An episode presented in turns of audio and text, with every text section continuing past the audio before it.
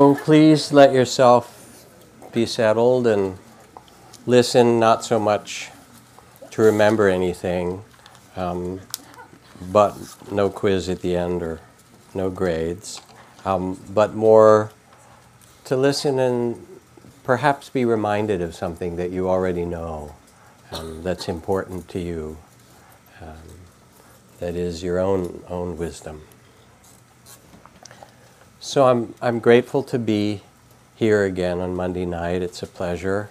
Um, as you can see, Spirit Rock is in the middle of a kind of messy construction. Construction is messy, um, but all birth is messy. Um, and everything's always being born, or maybe as Bob Dylan said, if you're not busy being do- born, you're busy dying, maybe both. And what's being built, among other things, will be a beautiful community hall to replace these um, these trailers that we've had that the county uh, has been begging us to. Um, they're they're inhabited by lots of other creatures beside ourselves and so forth, to give back to the other creatures and and uh, do something proper here. Anyway. Um, this is the last Monday night I'll be teaching for a good part of a year because I'm about to start a sabbatical after 40 years of teaching. Um, when the new community hall is done, I will. Uh, I want to do a whole series of talks on the fundamentals of Buddhist teaching, starting from the very beginning. Go through a lot of the most important and I think useful or liberating teachings and practices. Um, and I will do one more Monday night in August with a poet friend of mine, so perhaps I'll see some of you then. And I was thinking about what to speak of this evening, and I want to talk about prajna, or, or wisdom. Um, and this last week, I had the good fortune of taking about six days to do my own retreat when I get sabbatical time, I'll do some months of my own retreat practice. But I hadn't had silent time. For a while, I've been busy doing all kinds of other teaching and traveling and so forth. And it was delicious. It's just delicious to stop and not do anything and sit quietly and walk and pay attention. And in the beginning, my mind was pretty busy because it had all the unfinished things and it would replay stories and to do lists and conversations and all the things that minds do. And I'm used to it now, so I just kind of let it do its thing. It's all right. And gradually it started to quiet down.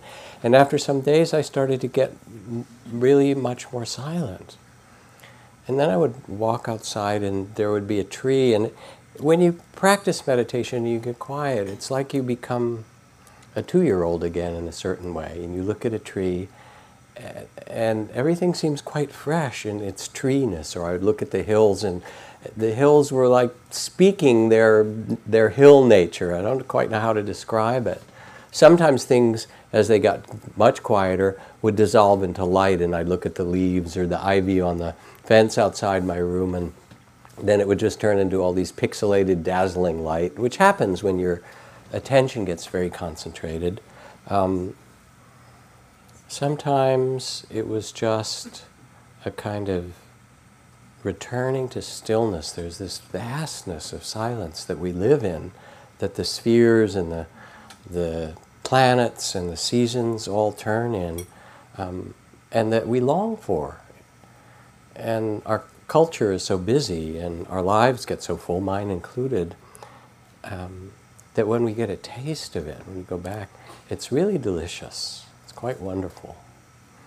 And then I began to notice the, the quality of perception. When you look in Buddhist psychology, um, our human experience is described as a series of rivers, rivers of sensations, of sights and sounds and physical sensation, rivers of feelings that keep changing, rivers of thoughts. And you probably noticed that when you were sitting here that that thought stream, the mind secretes thoughts, you know, like the salivary gland secretes saliva. You just sit there and it's kind of thinking away, right?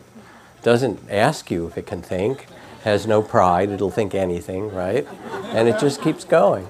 And then, you know, perceptions as well. And you sat, and, and I'm sure it's true. Some of you were sleepy, right?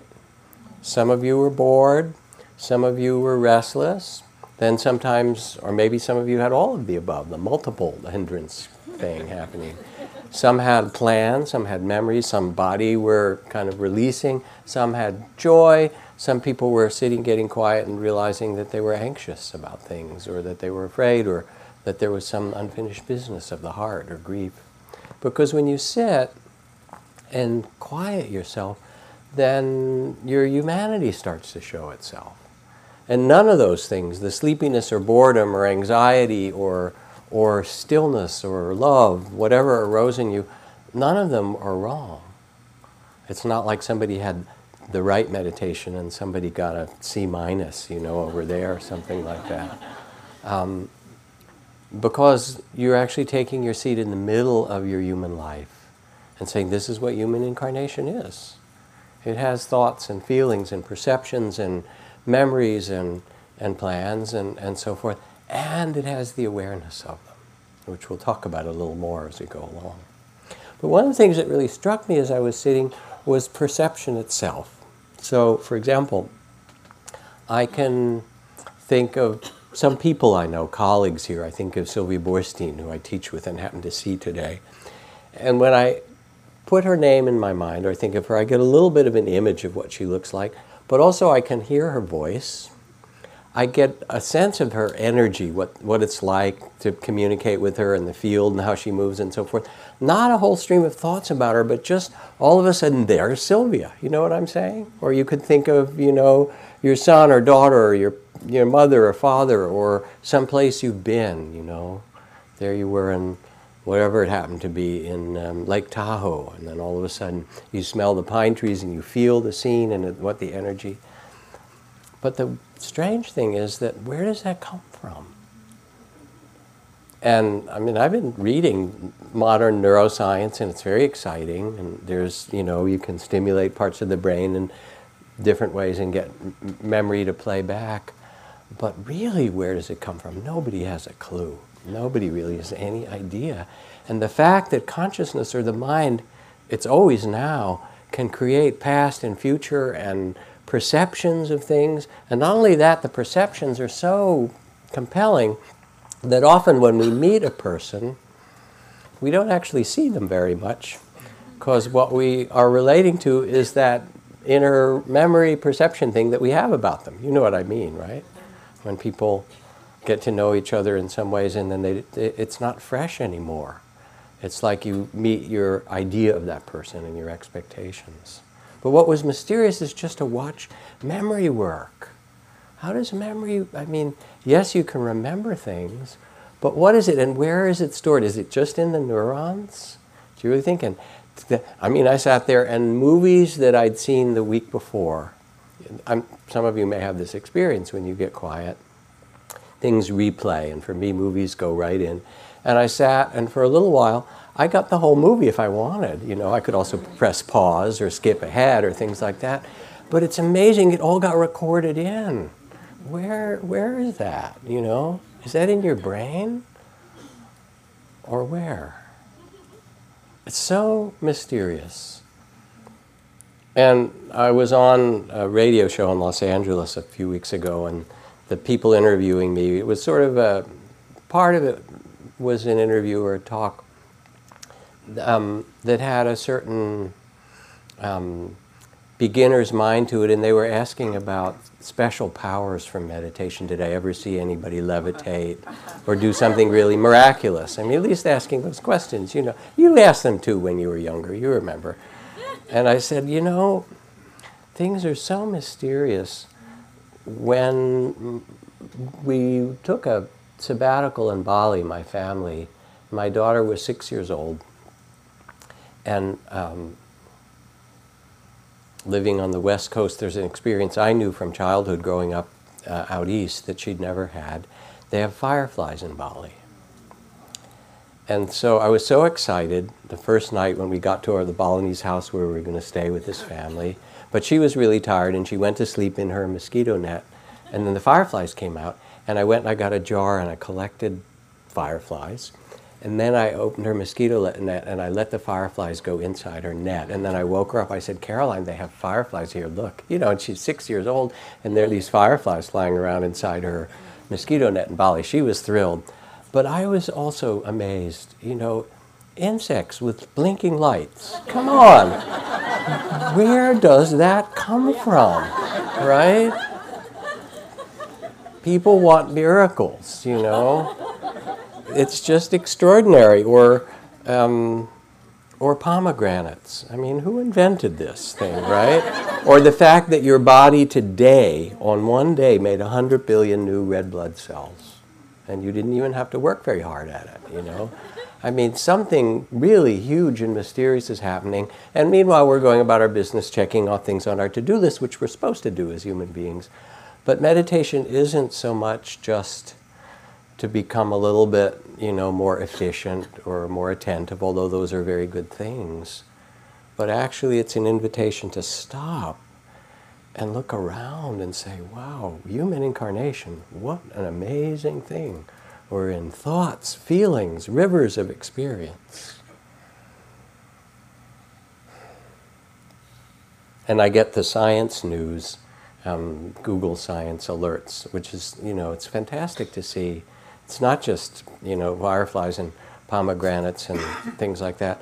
Nanotechnology, graphene, there's, you know, this new s- substance that they've found a different way that carbon molecules um, bond so that a one atom thick layer of graphene sprayed onto a plastic bag makes it so strong that you could balance the weight of an elephant on a, on a metal point and it wouldn't go through the plastic. Graphene is the stuff that they're going to use for a space elevator to take things up into space at some point, you know, or all the stuff that's happening with stem cells or the fact that they're now implants the retinal implants that they're getting. So not only will you, if you're blind, will you at some point be able to see, but they'll say, would you like to see ultraviolet as well? You know, do you want infrared vision? What kind of vision do you want?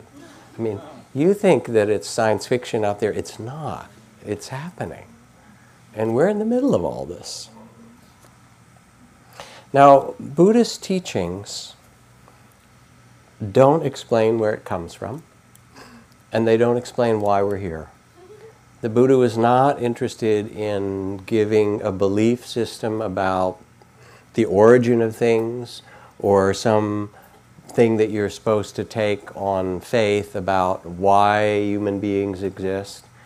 He said, I really only have one thing that I've discovered in this great awakening or, or enlightenment, and that is that as a human being, given that we're here, we can live in ways that cause tremendous suffering and fear and confusion for ourselves and others, where we get really lost. Or we can live in ways that have freedom and graciousness and ease, um, which sometimes is called enlightenment or wisdom or awakening. And that what's possible for you as a human being is to see this mystery, to live in a different way in it, or to be lost. And I offer teachings of awakening for you if you wish because it's it's probably the most beautiful way you can use your human life. I mean, we all want love, we all want to be creative, we all want we have our own sets of desires and to be able to be present and to understand what we want truly and most deeply um, and then to be able to manifest it in some way in this mysterious human life is what the Buddha was interested in how to navigate this life, how to live with wisdom and graciousness, given the fact that somehow you got into this human body. And without understanding, it's like going through life in a boat without a rudder. You just get thrown around by the different circumstances, and some make you happy and some sad. But with mindfulness, with the presence of loving awareness, it becomes possible to notice what's here the sleepiness, the pain in the body, the, uh, the planning mind, the anxiety, the longing, the love, the creativity, all the things that were in the room as you were sitting. To notice all of these with a respectful attention, and also to notice the ones that get you caught, that create suffering, that make difficulty for you, to release those, and to find the ways that bring a sense of well being, of joy, of freedom, of fundamental happiness. Because we can either react in unconscious ways to experience, or we can see things clearly. Now, the way human incarnation works is that it's comprised of opposites praise and blame, gain and loss, pleasure and pain, fame and disrepute, joy and sorrow, sweet and sour, birth and death. Anybody not have those? Raise your hand. Not paying attention. Okay. So that's what it does. It has this, you know. And it's the nature of this human incarnation to be changing. It is a river, a river of thoughts, sometimes beautiful thoughts, sometimes unpleasant thoughts, sometimes stupid thoughts, sometimes brilliant thoughts, sometimes thoughts that say, Aren't I brilliant? sometimes sadness, sometimes. Uh, longing, every kind of emotion, a river of feelings, a river of thoughts. And the point isn't to stop them, that you shouldn't think or that you shouldn't feel and so forth. But instead, to find a kind of graciousness in the midst of it all. This from the Tao Te Ching. Do you think you can improve the world? It can't be done. There's a time for being ahead and a time for being behind, a time for being in motion, a time for being at rest, a time for being vigorous, a time for being exhausted, a time for being in danger, a time for being safe. The wise one sees things as they are without resisting or grasping. She lets them go their own way and resides in the Tao, in the center of the circle.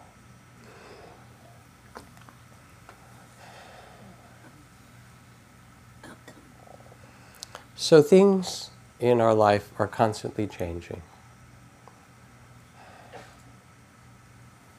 And if you look around at the people around you, they're not the ones that you were sitting at the last Monday if you came, or will be next. This moment's never going to be repeated. Ever. In all these galaxies and amazing universes, each moment is completely new, and then it changes into another one. Never to be repeated.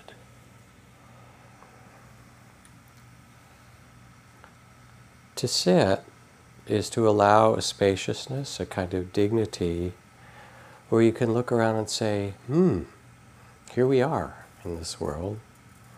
And instead of reacting out of fear or aversion or grasping or confusion, to have a moment of space that say, oh, look at this. How do I want to live? How might I live wisely? And not even 10 minutes, even a quick breath. Three breaths. You're caught in something and you take a few breaths and you realize, oh, I was really caught in that, wasn't I? And then the awareness starts to come, oh, that's what the mind does, and here's the space of awareness that notices it. So mindfulness and meditation isn't a grim duty. It's really an invitation to presence and graciousness. Zen Master Suzuki Roshi said, when you realize the fact that everything changes and find your composure in it, then you experience nirvana. Nirvana isn't in the Himalayas and it's not some great state to attain. It's the composure in the midst of things as they are praise and blame and gain and loss and breathing in and out and joy and sorrow. And you take your seat as the Buddha and say, Yes, as the wise one, this is the way that it is. So wisdom is gracious and it sees the way things are. The body's like this. It has certain pleasures, lovely. It has certain pains. It does. If you have a body, you'll have pain. It also ages if you haven't noticed. It's what happens when you have a body. This is what the body is like. This is what the personality is like. Oh dear. Right? the habits, the fears, and so forth. This is what a family is like. Have you noticed? Now, Buddha and Jesus both had trouble with their families, so you're not alone, right? But the wisdom part of you says, oh, this is what a family is. It has these qualities and it has those qualities. Have you noticed? Wisdom says this is what politics are like. You might wish that they weren't like that, but this is the way politics actually are. So wisdom starts to see things the way they are, changing, unable to be grasped, pleasure, pain, gain, and loss. Nothing can be repeated. And wisdom also then becomes, in that graciousness, able to not just endure, but bear in a wise way the troubles of life. In the Tibetan Buddhist tradition, um, you pray for difficulties. You say, Grant me enough trouble and difficulty that true compassion and understanding will grow in me. Because where does it grow often? It's going through the hard things, right? So Dudjom Rinpoche, who was a very famous Tibetan Lama, kind of on the level of, for, for some people in Tibet, of the Dalai Lama, he was in New York City um, with a retinue at times and with some friends some years ago, and was out in the street one evening with one person was taking him somewhere, and a mugger came up to him and pulled out a gun. And Dudjom Rinpoche started to laugh. And he said, Oh, New York City, I heard about people being held up. This is so interesting. You know, this is the New York experience, right? Families are like this. I'm, I'm not dissing New York, by the way, it happens elsewhere too. Families are like this, politics is like this, and sometimes urban life is like that. And he just laughed, and the guy turned around and walked away, like, What can you do with somebody like that who's laughing at my gun, you know? So wisdom has a kind of humor to it because it sees the uh, what to say. It sees the human predicament, you know, that there's magnificence and an ocean of tears and incredible folly and tremendous creativity, and we contain all of that. Individually, we have it in us, and and our, our human lot has this in us.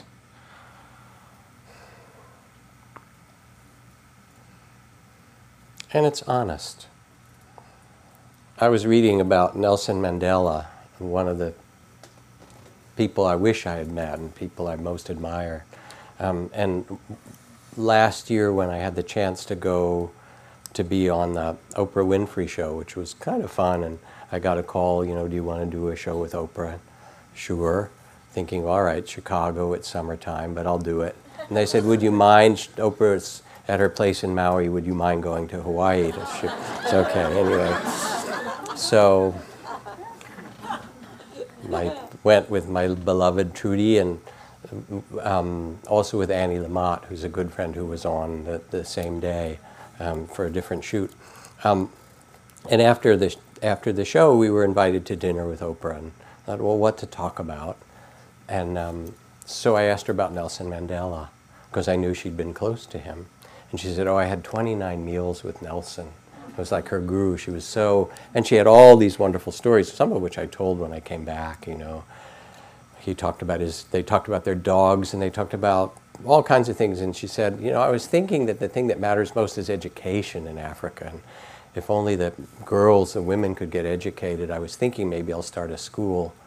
And she said, without taking a breath, Nelson picked up the phone and he said, um, Get me the Minister of Education, please send him over. Oprah's going to start a school. She said, Is that, That's how fast it, you know, he got things done. But anyway, so um, he was this very gracious, amazing human being. So I was reading about him recently.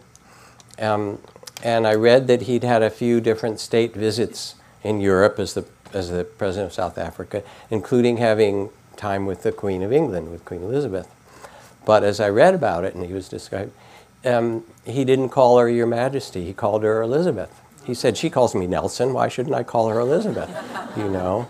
And then as I read this other article in the magazine, he said, you know, he, he, he um, met her at one point a few couple times later. He said, you know, Your Majesty looks, or Elizabeth looks like you've lost weight. You really have quite a nice figure. He then said, I wanted to say something to her that perhaps no one had said before, you know, and, and she enjoyed it, you know. And when you hear it and you think about who have you met that's wise, part of what's being wise is really being true to yourself and not worrying so much what other people are thinking or how it's supposed to be.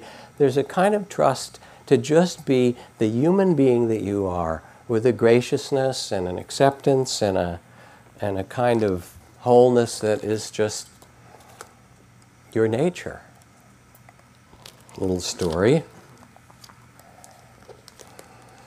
Every month, the disciple who was sent away after years of training faithfully sent his master an account of his spiritual progress. In the first month, he wrote, I feel an expansion of consciousness and experience oneness with the universe. The master glanced at the note, threw it away. Two months later, he received a note I finally discovered the holiness that is present in all things. The master seemed disappointed, crumbled it, and threw it in the trash. In his third letter, two months later, the disciple enthusiastically explained, The mystery of the one and the many has been revealed to my wondering gaze. The master yawned. Next letter said, No one is born, no one dies, no one lives, the self is not. The master threw this into the trash and threw his hands up in despair. Months passed, then a year, second year, the master thought it was time to remind his disciple that he had promised to keep him informed of his spiritual progress. The disciple wrote back, Who cares what you think? when the master read these words, a great look of satisfaction spread over his face. Thank God, he's got it at last. so we can use our spiritual practice in some ideal way to think that you're going to become somebody else, to tune up your personality and you know, it's it's like going to the gym and getting therapy and working out and you know having a good diet and all that stuff is a grim duty. But it's not about that. Yes, you can use it to quiet yourself and steady attention. It's a beautiful thing. But it's really more becoming yourself and trusting yourself and, and looking around and saying, here we are in this human mystery. Then what? You get quiet, you listen to yourself, you respect your body more, pay attention to your own feelings. You don't take yourself so seriously, some sense of humor about it all. And when you see the things the way they are, then what do you do? You know, you take a look and you say, well, in Zen, the saying is there are only two things. You sit and you sweep the garden, and it doesn't matter how big the garden is. So you quiet the mind and you look around and you say, wow, human incarnation, praise and blame and joy and sorrow. I can be gracious with this. I can find my way. And now what to do? You get up and you sweep the garden. Then sweep the garden of the world.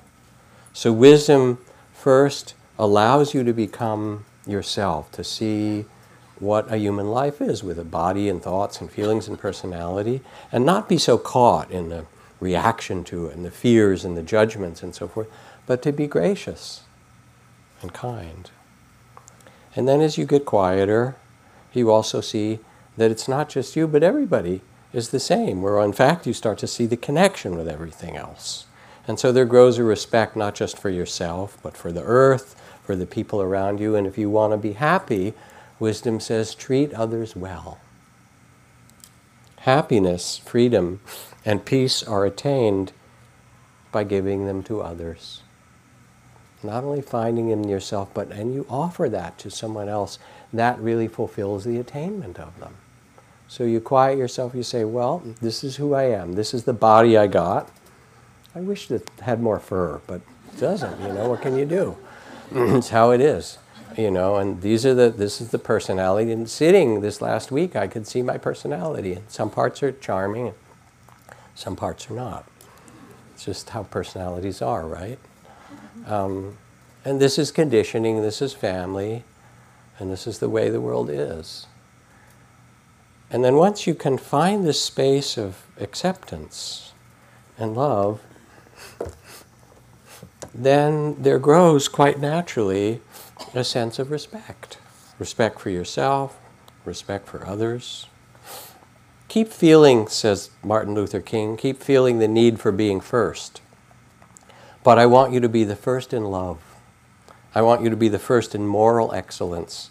I want you to be the first in generosity. And so once you start to feel the sense of wisdom, that means you are who you are. And you can own that and inhabit your life that you've been given with some graciousness and some ease.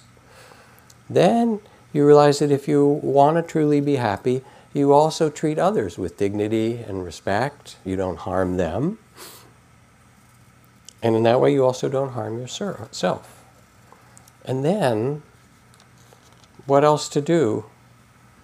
You take that wisdom, the candle you have, and you light somebody else's candle. Somebody's in trouble, and you say, if you look around and the person sitting next to you were weeping or struggling or going through some, some tragedy, almost immediately you would be you'd be turning to them and say it's okay, or you'd somehow try to be reassuring.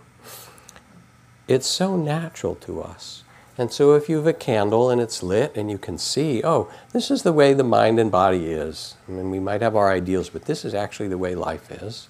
You have this and you say, here, take a look. You can see yourself. And then they can light other people's candles, and pretty soon the room gets illuminated.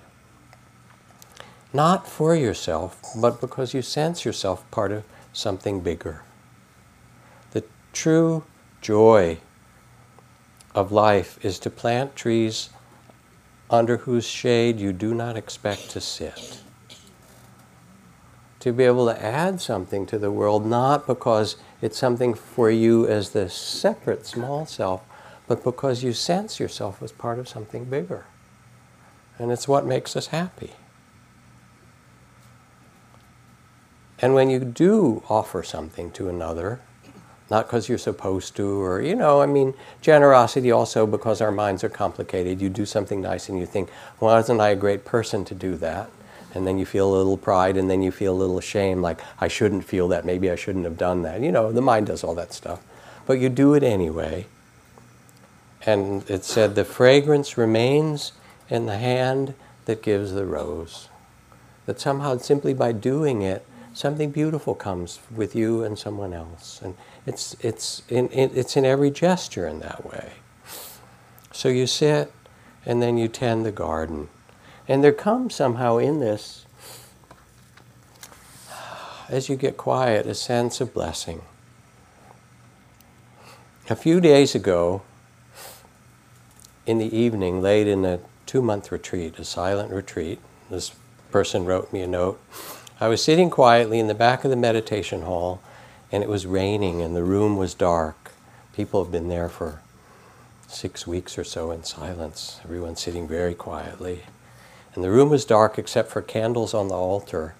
And it felt like we were all camped out around a sacred fire. And everyone sat so still, and my breath almost stopped.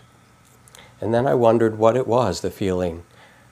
And then I realized, oh, this is contentment. There was nowhere else on earth I wanted to be, no one else I wanted to be with. I was peaceful and deeply silent. All my struggles had dropped away and I was content.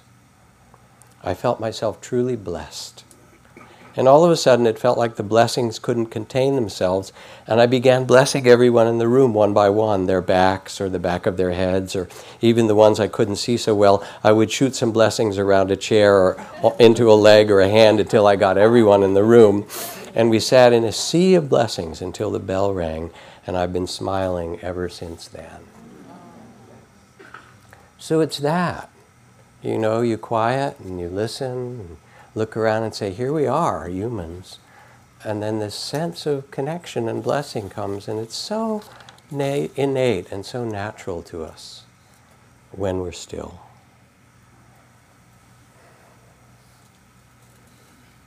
I have a friend who's um, got cancer and is in the last stages in hospice. Really a lovely man. And all around him is this outpouring of love. He's a, he's a person that touched quite a few lives.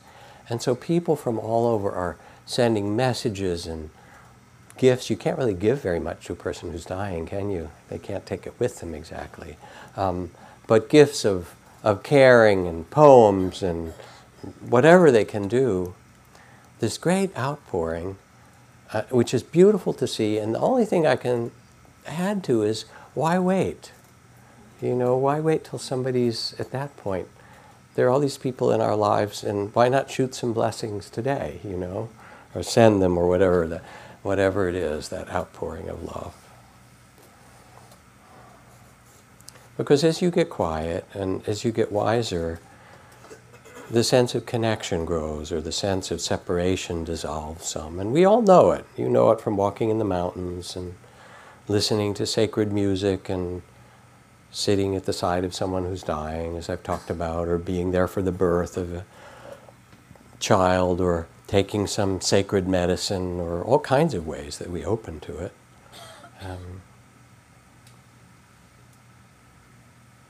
And I think in a way that the people that I admire and that, you know, the ones that are these kind of icons in the world like the Dalai Lama and Aung San Suu Kyi or my teacher Ghosananda, who is the Gandhi of Cambodia, there's something about their sense of wonder and, and their ability to feel a, a kind of mystery and connection with life that we all resonate with, you know, and being around the Dalai Lama, he's really such a lover of life and be well he's interested in things. When he meets somebody he's interested when he sees something new he's interested in there's some way in which he takes delight in life itself um, and he has this amazing laugh. It's the laughter of the wise. Says yes i've suffered. Yes we all go through difficult things. But that's not the end of the story. There's something in us our spirit that is so much freer than that. And even when you do go through difficulties this from Carl Fried Durkheim, a Zen teacher,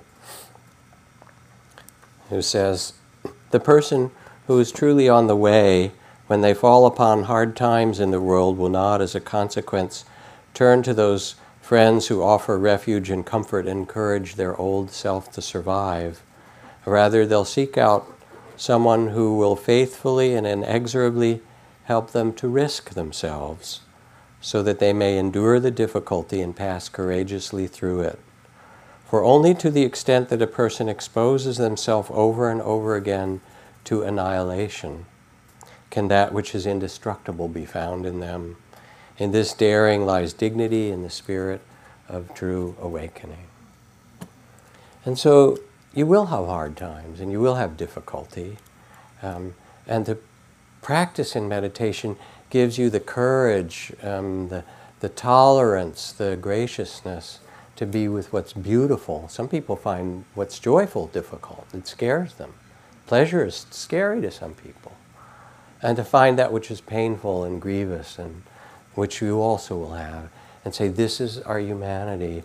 And to be able to carry that dignity and that courage in the midst of it all.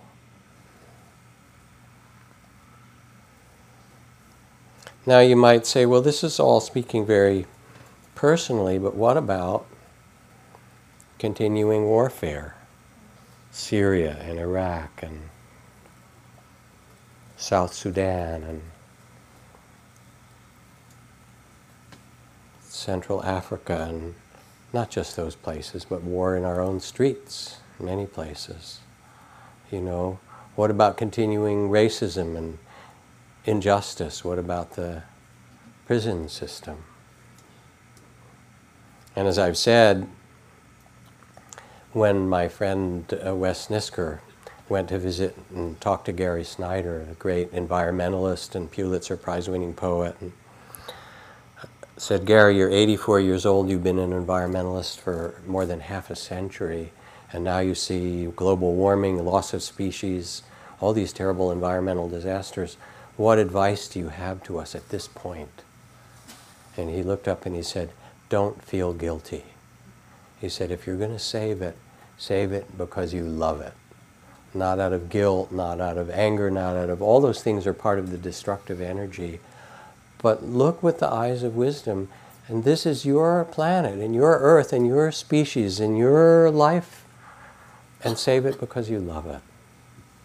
And so as you get quiet, this understanding grows that the world needs a transformation that's not just the transformation of technology, of nanotechnology and biotechnology and all these new things that I was talking about.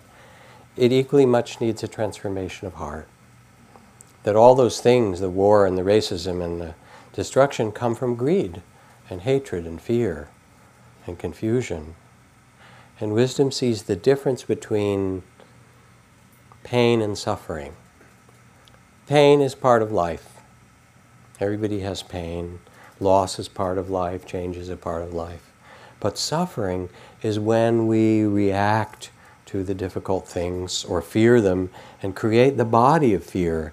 And then we grasp, and there's greed, and we're hatred, and we cling to our views, and we try to protect ourselves in unskillful ways, and we get resentful. We can make a thousand kinds of suffering.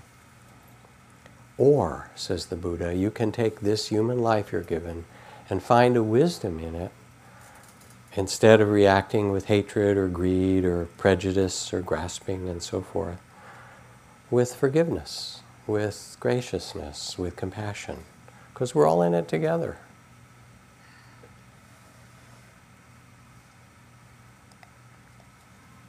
And what's mysterious really is the question of who are you?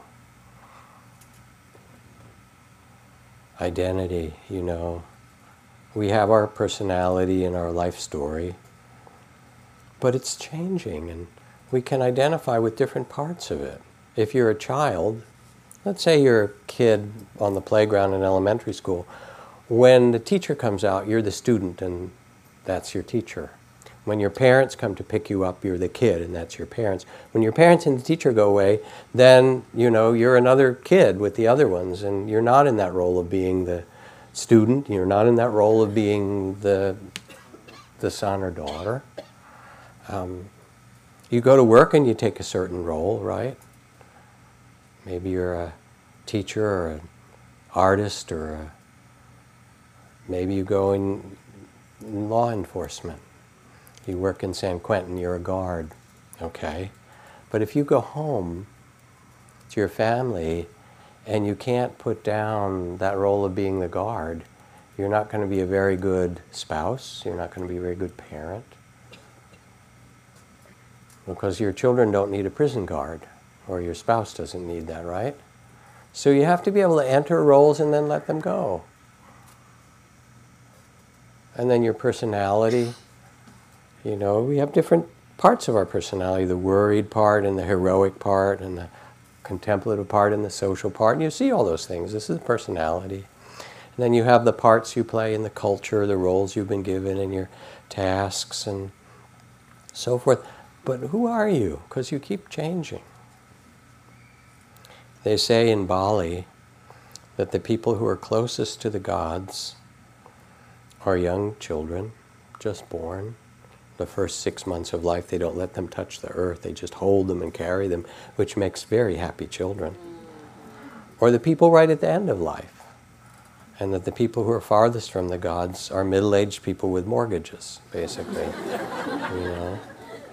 Because you forget that you're only here for a little while, that you were born into this body with some mysterious spirit, and you get to navigate this life and I've been thinking about it a lot as I was sitting also because my dear friend Christina Grof just died uh, a couple of weeks ago, and Angeles Arrien, another good friend and colleague, died uh, a couple of months before that. My mom died not long before that, other friends, and so forth. And Christina, I traveled around the world with Christina and her husband Stan, and she was one of the the founder of holotropic breath work, and we spent time with shamans doing peyote ceremonies and visiting you know, amazing temples in Russia and um, parts of Asia. We traveled with swamis and Zen masters, and and she was, you know, she was really interested in what brought human beings to compassion, more than anything. What brought a kind of wisdom in the midst of all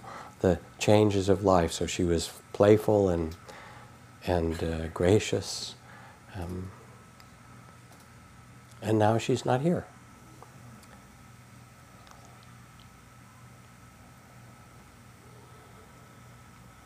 And death is natural. And it's also frightening, isn't it? Because we take ourselves to be this separate self. And that's also natural. You think you're not supposed to have those feelings? Oh, I'll be so calm, I'll be the, like the great Zen masters. You read those stories, right? And not be afraid. Maybe. Mm-hmm. But maybe not. As Ram Dass said, he'd flunked the course a few times himself. I too, I thought, oh, I'm really good with death. And then, yeah, on a good day. But the body doesn't like it very much. It wants to stay alive. It loves this life, really, this incarnation. So my teacher Ajahn Chah, who was a wise, wonderful being, the kind of the, when I think of the laughter of the wise, he had this great laughter. Um, he went to see his meditation master and told him about all the meditation experiences that he'd had. He did years of practice and found this most famous old master living up in the mountains in Laos. Finally got to see him. Told him about all the experiences. Waited for some response, and the master said, You've missed the point. It's not about any experience, dissolving your body in light, having some, you know, beautiful sense of cosmic oneness like that story I read, or not. He said, The question is to whom does this happen? Who's listening to these words as I speak? Who's, you know, and they're touching your eardrum and going to the auditory part of your brain. But who is it that's actually listening? Who was born in your body? Mysterious. And if you have that privilege of sitting next to someone who's dying at the moment they die, and they go from being this warm person that's still conscious in some way, and then it's it's not that, and then it's just meat. Then it's just dead body and spirit gone. It's extraordinary, and it's like these worlds open up. And this is us. You know, this is our predicament as human beings. And then what does it mean to live this? You can live in ways that create fear and tightness and confusion, or you can say, this is what incarnation is, with a graciousness and a forgiveness. And so he, his, his, Ajahn Chah's teacher said, the real practice is to look back into the awareness itself and say, who am I? And when you do, you start to realize that who you are is awareness itself, is loving awareness. And I like to talk, use the image of looking in the mirror. and when you look in the mirror, you notice you've aged, right? Talk about this. But you don't necessarily feel older. And that's because it's a common feeling. That's because it's only your body that's aged. So you look in the mirror, notice it's wrinkling and drooping and sagging and, you know, spotting and doing all the stuff it does, doesn't it? Let's be honest about this, right? Losing its fur and whatever, it does its thing. But you don't feel older because it's only your body that's aged.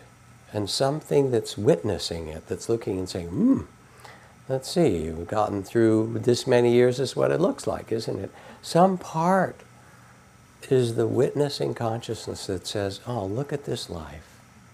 And that awareness, which is who you really are, is wisdom. You could say wisdom is the, the wisdom heart, is the wisdom mind, is that loving awareness that sees the way things are and gets caught in things and then all of a sudden goes, oh, caught in that, that's not who I am. Look at that. And now we're going through this, and that's like you're in Disneyland, you know. You've taken a, quite a ride. And say, wow, this is something, isn't it? But the wisdom place in you is this loving awareness that can witness it all. Listen to this, kids out there, it's beautiful. You heard the crow talking while we were sitting, all those great Zen poems about the crows speaking. We just don't know their language, saying something to us. And so wisdom wisdom allows you to open to the way things are, but it's not a state. It's not something you get. And it's certainly not clinging. It's an invitation to joy. It's an invitation to well being. You start with mindfulness, and compassion grows quite naturally because we're all in it. And then there comes a kind of trust. You do trust, you know, sense the trust you have. You go to sleep on trust that you're going to wake up, right? I mean, that's a trusting act. I'm going to throw down, give away my plans and my memories, my personality, my to do list, all the things are my desires, my fears, and so forth. I just like a good night's sleep, thank you. Isn't that fantastic? And you're quite willing to put it all down. That's a lot of trust. You have lots of trust. Every time you get in a car, there's a lot of trust. It is that people are going to stay on the other side of those little yellow lines, right? Because they don't have to, and it's just one little turn. But you trust. You know, you trust when you eat and you drink that your body will know how to use all of that. You live with trust.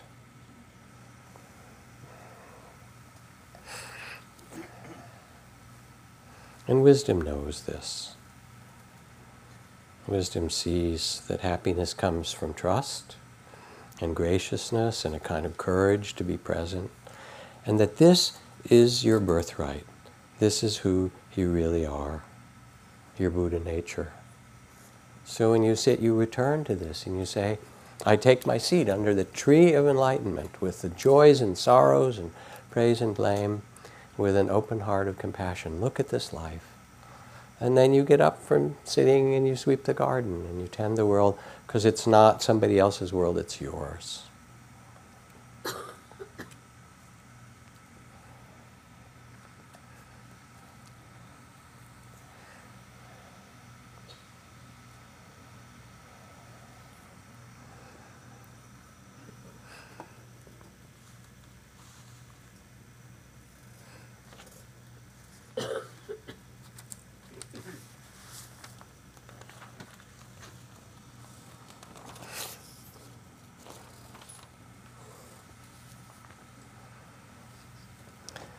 This is the President of the United States. Quote, I have been moved by the timeless ideal of metta, the belief that our time on this earth can be defined by tolerance and love. I've been waiting for our president to understand metta for quite a few decades now, so it's actually quite delightful that he knows the word.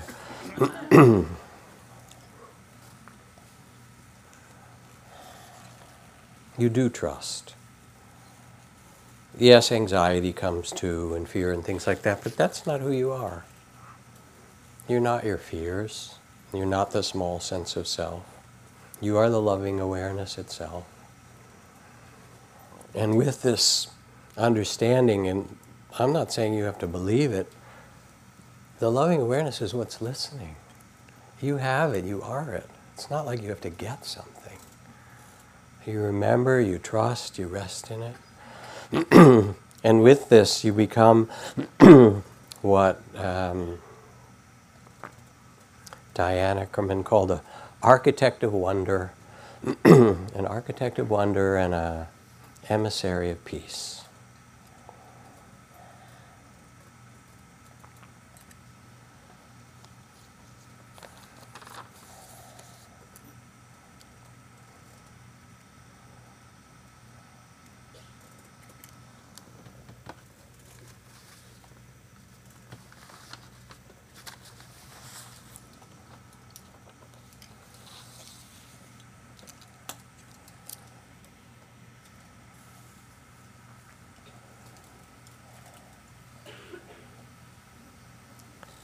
May the nourishment of the earth be yours.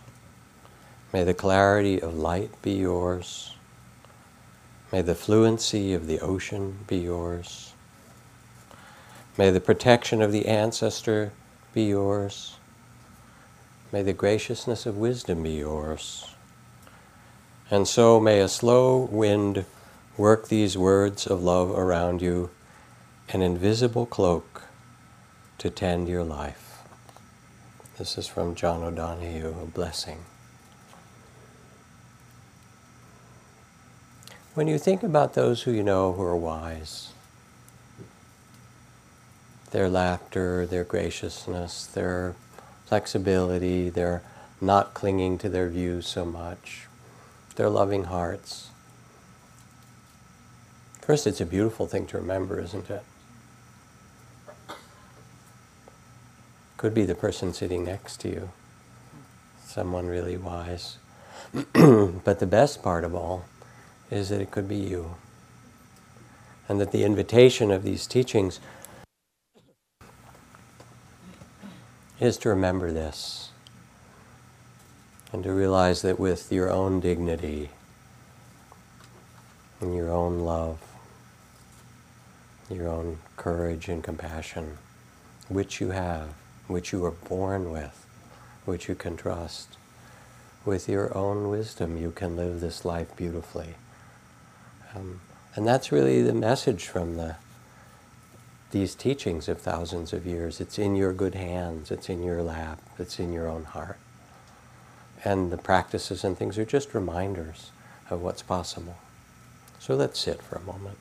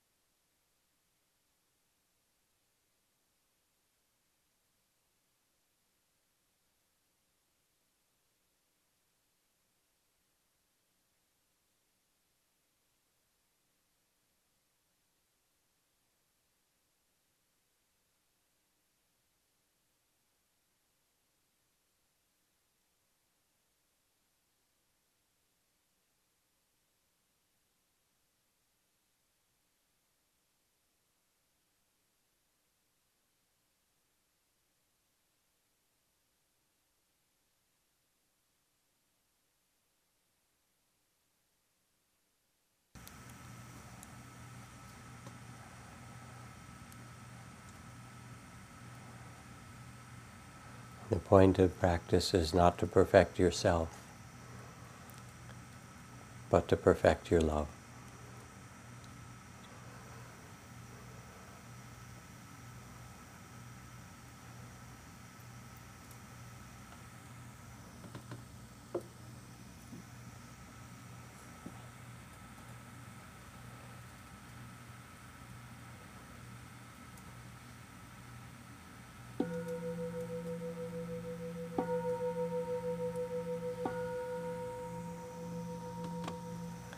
So I thank you for your kind attention, for your practice, for the stillness in the room. That sitting was beautiful.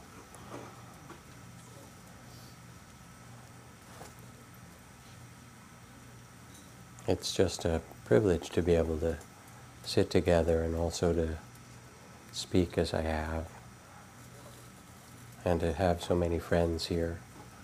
Also, really lovely. Um, and I plan to have a good time on my sabbatical. I hope, but it might not happen, you know. I'll, I'll try to be wise about that, but my hope is it will be great and some long periods of sitting and other adventures. And um, I'll be very pleased to see you all when we have a great new wonderful space to be meeting in. But meanwhile, Mondays will continue with some very wonderful teachers, and so Thank you and good night and blessings. Thank you for listening. To learn how you can support the teachers and Dharma Seed, please visit dharma dharmaseed.org slash donate.